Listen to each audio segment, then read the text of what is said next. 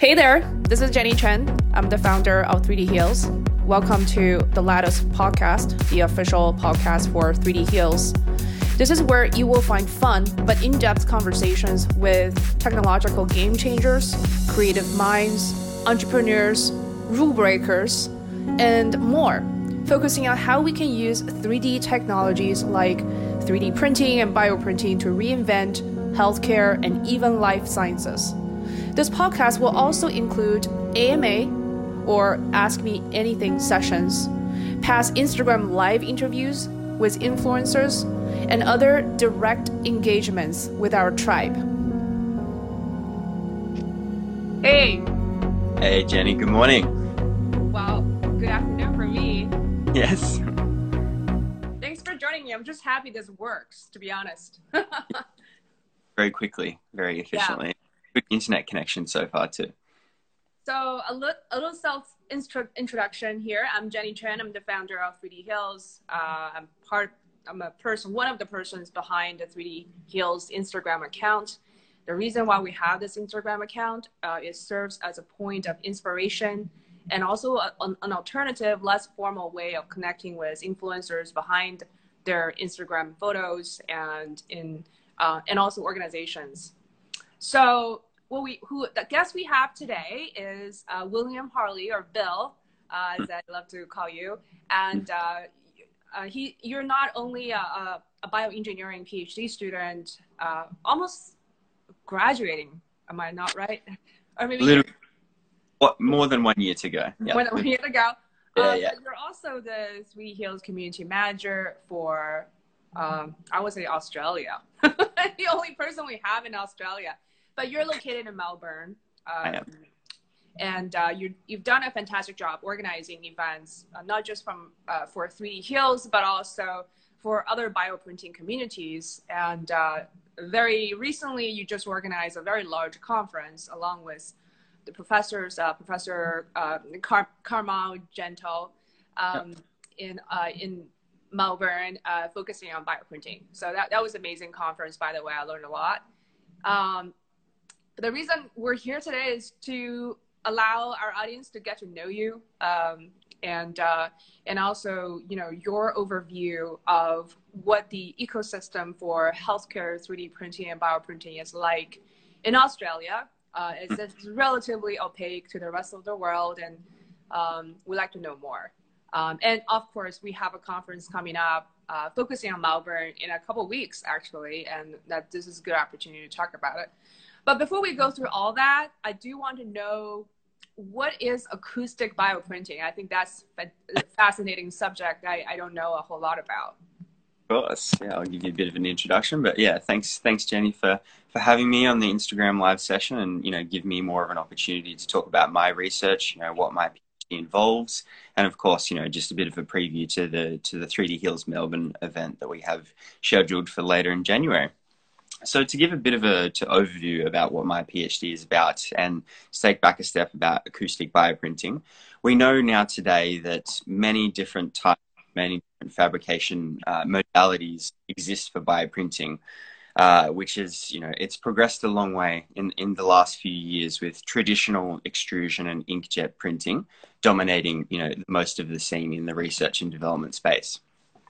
Uh, using acoustics, um, is a, is a really biocompatible way to actually handle and move these cells. And to to think about it as a bioprinting process, um, you can you can actually use uh, these acoustics or sound in many different ways for, for bioprinting purposes. But what I look at is more of a bioassembly technique. So what we're actually doing with with this uh, acoustics and ultrasonic frequencies is being able to move these cells in a very cell friendly and biocompatible way within an existing bioprinted construct or within a microfluidic system. So basically, this allows us to, to fine tune the, the positioning in which we want the cells to be placed. And we can also later cure these cells in place to sort of uh, mature this construct to actually grow. But apart, um, you know, not just my research, but the wider group uh, we have at the Collins Biomicrosystems Laboratory at University of Melbourne, is we all focus on using acoustics uh, in in various ways to sort of manipulate and move cells, and whether that be for you know uh, arbitrary cell patterning to to uh, actually uh, more improved flow cell cytometry uh, or isolation and these sort of uh, filtration techniques. So it's really quite a widespread um, technique that we can actually use within this biofabrication field. So, in other words, this is a, a smart way of moving the cells around without actually harming them. Exactly. Yes, because we know from from many printing processes that they cells don't like this shear force. They don't like to be pushed around and moved into the positions they don't want to be. And of course, if you can do this in the most cell-friendly way and and provide them you know immediate access to nutrients and oxygen to help them grow um, it's, it's a far better environment for the cells to, to mature healthily over a long period of time. That's fantastic. And i'm assuming that you guys are not the only group in the world who's doing this kind of research. Um, no. any suggestions in, in which who which other labs are working on the same subject and people can also um, you know kind of uh, reach out or read, read more about? Course, yeah. So there's um, a lot of work being done across, you know, across the whole world. Um, and one major hotspot I definitely recommend is uh, in Singapore. Um, I know you have 3D Heals has a great connection with Singapore, and and the ecosystem there is really booming. You know, they've got lots of great ideas with this, not just the biofabrication side of things, but in 3D printing in uh, healthcare overall. Um, so there's a fantastic group at the Singapore University of Technology and Design that, uh, we work with closely with our group that does a lot of acoustics work, and also you know many groups at Penn State, MIT in the US. There's some in Germany, so it's definitely picking up its pace, and more people are realizing the potential um, that you know acoustic forces can have to to maybe not directly you know solely fix this uh, bioprinting problem, but to definitely aid and, and, help in part of the process, you know, in yeah. conjunction. Yeah, it's one piece of the puzzle, um, basically. Um, uh, now, to maneuver these cells, you need to be able to see it. And mm. uh, now, now we can kind of go a jump a little bit ahead to our conference that we do have somebody from the visualization side, right? Can you use the tools from Optiscan uh, for this kind of work? Yeah, absolutely. I mean, the whole the whole background and idea between uh, scans technology is it's a very in situ, in vivo friendly endomicroscopy technology. So, of course, this holds more promise and more practical applications for you know, clinical trial. Actually, uh, more gathering more clinically relevant data, but you can definitely use this in a in a research and development as well, and the freedom that this technology actually allows us to to basically um, you know set up and view uh, these different constructs um, with ease uh, instead of being locked you know to a traditional say confocal microscopy uh, and uh, other imaging systems. Yeah. Very cool. I mean, we will hear a little bit more from them as well directly in a couple of weeks. Um, but let's go back to the Australian ecosystem, the 3D printing ecosystem in Australia. Um, I know you're preparing a blog, which we will publish very shortly. Um, but it's just good to have a conversation about this. Um, who do you think are the major players uh, in Australia focusing on 3D printing? Uh, companies, major players. Companies yeah. or government agencies, funding sources, anything in coming mind. The major players. Okay, so I'll start with companies. I think um, you know, of course, when we're talking about uh, leading on bioprinting and biofabrication work, um, which is of course relevant to my PhD work, you can't look past Inventia Life Science. They're based out of Sydney, um, and they've been doing fantastic work out of UNSW for the past five, six years. They have a leading bioprinting platform here, and recently they've announced uh, more work to be focusing specifically uh, with bioprinting skin, and they're doing a lot of great collaborations with University of Wollongong, and also Fiona Wood from the University of Western Australia, who's a who's a leading burns victim uh, expert as well. Um, in terms of uh, steady manufacturing, Anatomics has been in the 3D printing and healthcare game for uh, a long a long time, and they're well established. They know what they're doing. Um, and they've released, you know, continuous projects uh, and products over the years to help patients.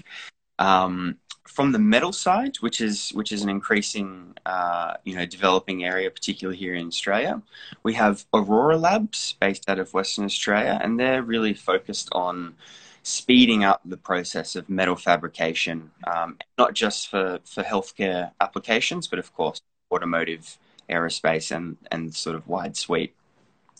Um, also in the metal manufacturing, we also have uh, Speed 3D, and basically these these two companies are working really well together to improve the speed of metal fabrication and metal 3D printing uh, enormously. are they going into the healthcare space?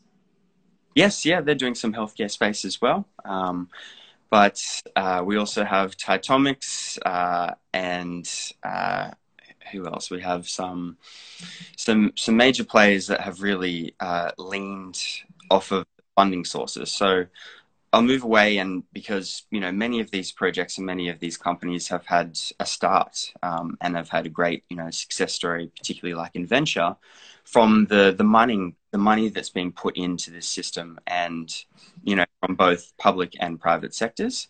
Um, but I'll just take a snapshot back to the sort of public money that's and grant schemes that's being allocated to these sort of projects.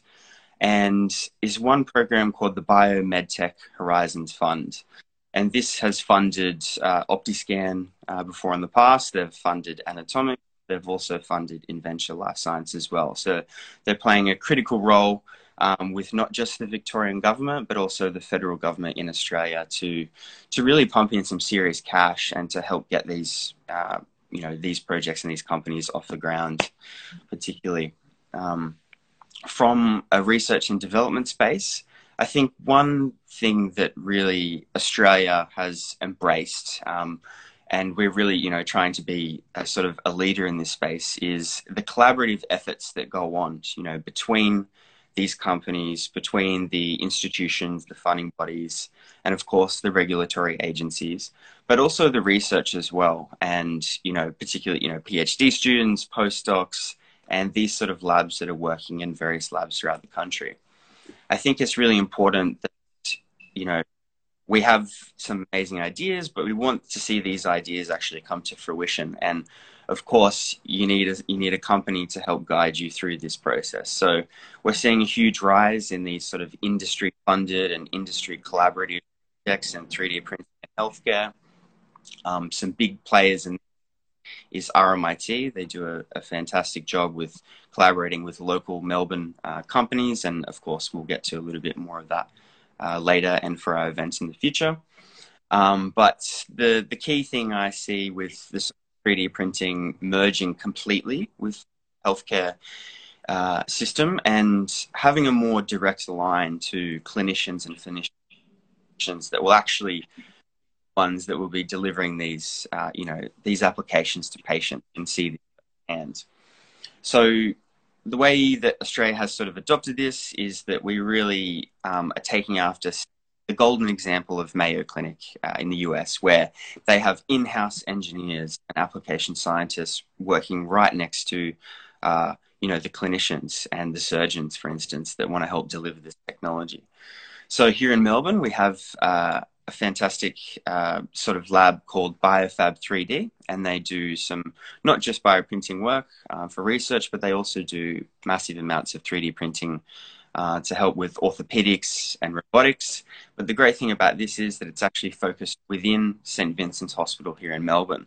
So the idea that you can you know, take someone's, take a patient's cells within the same building and, and help, you know, research and uh, and develop this technology in house and then speak to someone down the corridor to help deliver this is, is a really good uh, example. And I think that's the way that uh, definitely Australia is moving forward uh, in the future.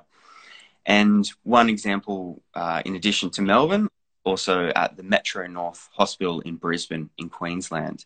And they work with a fantastic group uh, of Mia Woodruff at uh, Queensland University of Technology and again, they're adopting a very similar model uh, to the Biofab 3D down here. Is that you know the idea that you can have these engineers, the scientists, biologists, um, you know, working with the surgeons and clinicians in the same house is I think will prove very useful for productivity and actually getting these products, you know, out to patients at the end of the day.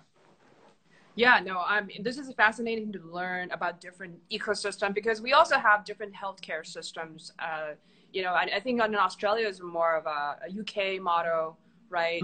And then for US is totally a different model. Um, and I think how a 3D printing center can succeed in the hospital also depend on the different healthcare um, system. Uh, mm. There are a couple other names that I just thought about while you were talking. I think one is Epic Lab. Is this also um, within the hospital, or is this? Uh... Uh, yes, no. This is attached to Westmeads Children's Hospital. So yeah, thanks for bringing that up. Yeah, really great.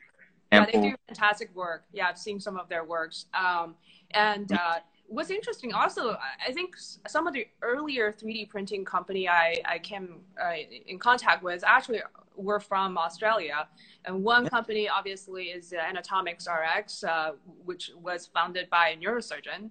And mm-hmm. the other actually clinician founded company is actually called Oventus, which is uh, a sleep apnea device that's personalized apparently. Yep. Um, I think both of them are were funded by the same government agency, CSIRO, uh, yep. which is another very important entity as well. Um, so I think Australia has definitely invested a lot over the past five to six years yes. in this space. Yeah, I think we're seeing, you know, the fruit, you know, that we're seeing sort of the outcomes of this coming uh, to now over this investment. Yeah, exactly. Over the past five, six, even longer years. Um, definitely not just, you know, within Victorian government, but yeah, the wider federal government as well. Yeah, no, I mm. very much look forward to the, the guide that you're uh, you're gonna write for us and publishing it, so everybody can see. Uh, but let's go just talk a little bit about the event uh, in a, what three weeks. Yes, yes, three weeks, yeah. January and it will start at 10 a.m. here in Melbourne uh, at Eastern Daylight Time. Um, and what time will it be for in San Francisco, Jenny? I think it's like a, around 3 p.m. or something like that, uh, Pacific time. Uh, it's, we will publish on the website and everything. Um, we already have a lot of people registering and we have limited spots, so anyone who's listening should register right away. Um, so tell me a little bit about why, because you know I, I handed to you and you picked who who is going to speak. Why don't Why don't you tell us why? What's the thought behind picking these speakers? Of course, I think, um, like you mentioned before, I've sort of helped out with the, a bioprinting uh, specific event a couple of months ago last year. I think for me to bring 3D Heals back to Melbourne, because of course we've had a 3D Heals event here in Melbourne before, um, is to keep it a very general 3D medical technology theme is to sort of encompass, um, you know, not just 3D printing in healthcare here in Melbourne, but also some 3D digital design, some modeling, of course, incorporating uh, AI and machine learning into these processes um, will play uh, a huge part. Um, to, to sort of give a, a, snapshot as to who's presenting, um, I've uh, asked Mark Rowe, the managing director of FuseTech, um, to to present part of our event. Um, they do some very interesting anatomical modeling models for actual surgeons with with real pathologies as well. So they they really focus on doing high resolution uh, models for these surgeons to actually practice on before they go into the operating theatre, which is which is fantastic. So I look forward for you guys to actually see some some of these real uh, pathologies working in real time with these devices from the presentation. Um, of course, I, it's really important for me to include the University of Melbourne, my department within the biomedical engineering department here, and of course, uh, Professor Peter Lee from my department. Um, he's also the director of the Centre for Medical Implant Technologies, which is a initiative by the Australian Research Council, or known as ARC.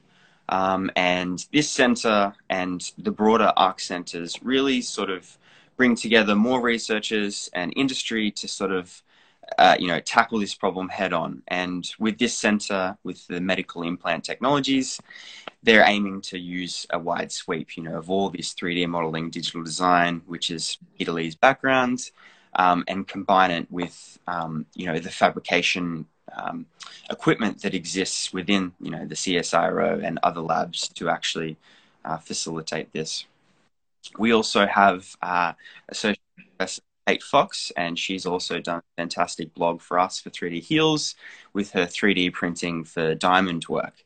and you know that's very eye catchy to be 3D printing diamonds that really. By the way, did you know Kate was a patent attorney before? Yes. She turned scientist.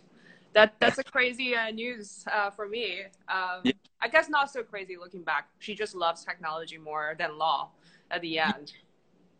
It's definitely an interesting transition. You wouldn't you wouldn't hear about many patent attorneys uh, making that switch over, but um, I think you know that lends to her very well. She has that massive understanding, and she knows what actually needs to be done, and uh, to actually get these products to market as well. Yeah. But yes, with some awesome 3D printing diamond work. We mentioned uh, OptiScan, who will also be giving you know a, a, nice presentation, a nice overview for us about their endomicroscopy uh, technologies and how this can be used in different applications.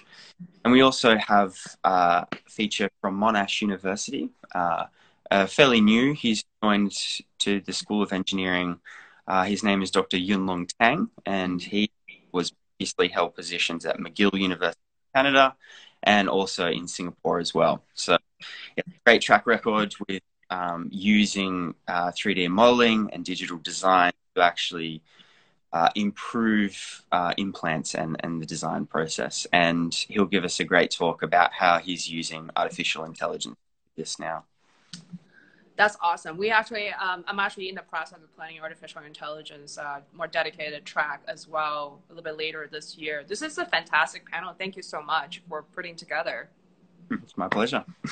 okay, well, we have some comments and some questions here. Let me just take a look.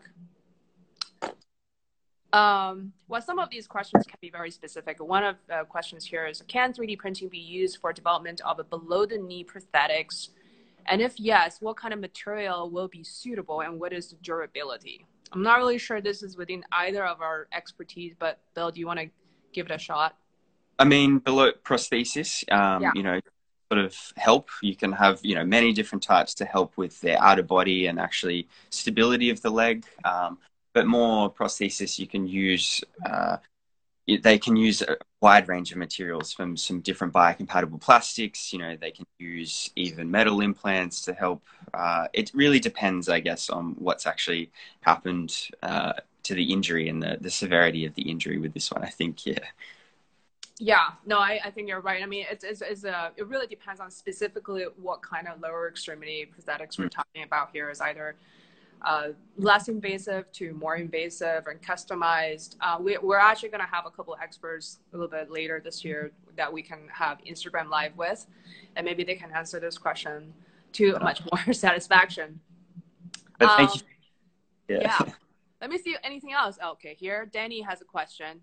What would you say it would be needed in order to work in a place like where you work? Uh, I think that's meant for you, Bill. Like you're in you're in University of Melbourne, right? Correct. Yeah. Uh, as in to to do PhD research. Yeah, PhD. Or... I think that's what he meant. Okay. Right. Um, well, you have to waste a lot of your life, I think. I wouldn't call that. no, it's it's it's a long haul. Um, of course, if you, I think anyone who's willing to do a PhD, as long as you have the passion and motivation to do it, and of course you're interested and do some research you know before you apply to do a phd i you know most places um, will be happy to take you on and you know depending if you know what uh, field you're working in and like i mentioned before um, you know there's maybe some more specific requirements to do some industry funded phds um, but overall, I think if you can have within Australia, we have sort of a, a similar model to the UK um, and Canada, where is if you can do some honours research, which is basically one year of research after you do your undergraduate degree, you can begin to start a PhD. Um, but for international people coming into Australia, most of the time they the prerequisite is masters, um, which usually involves a large chunk of that being in research as well. That field. Yeah it, sounds like you have to build up uh, some kind of uh, background, at least to show people of your ability to complete a PhD. Um, like anything else, um, I think science, you know, going back to why Kate uh, transitioned into, uh, you know, law to science, I think science is a lot more satisfactory. Um, it's, uh, than law, personally, in my opinion. Uh, but science is a lot more challenging to do uh, mm. the regular pushing paperwork, you know, as a lawyer does.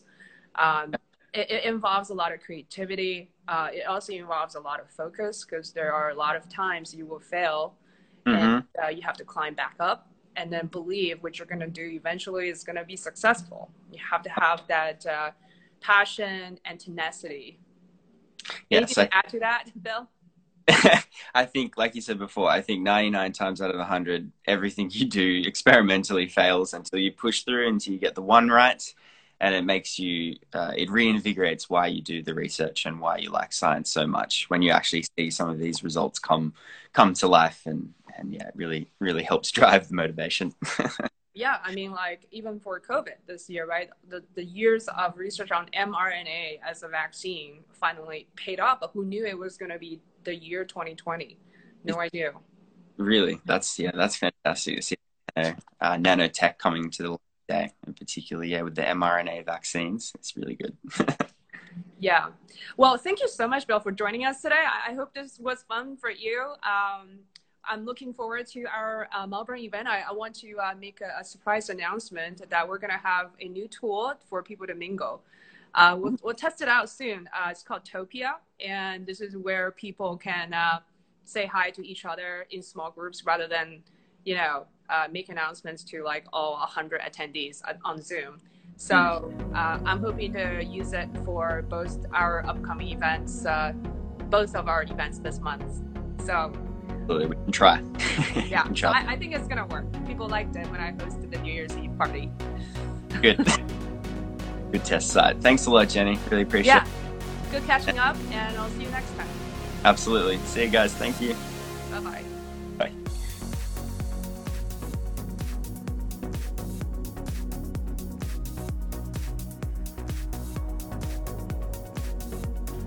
That's it for this episode. Be sure to follow us on Facebook, Twitter, and Instagram at 3D Heals, and check out the links in the show notes. See you next time.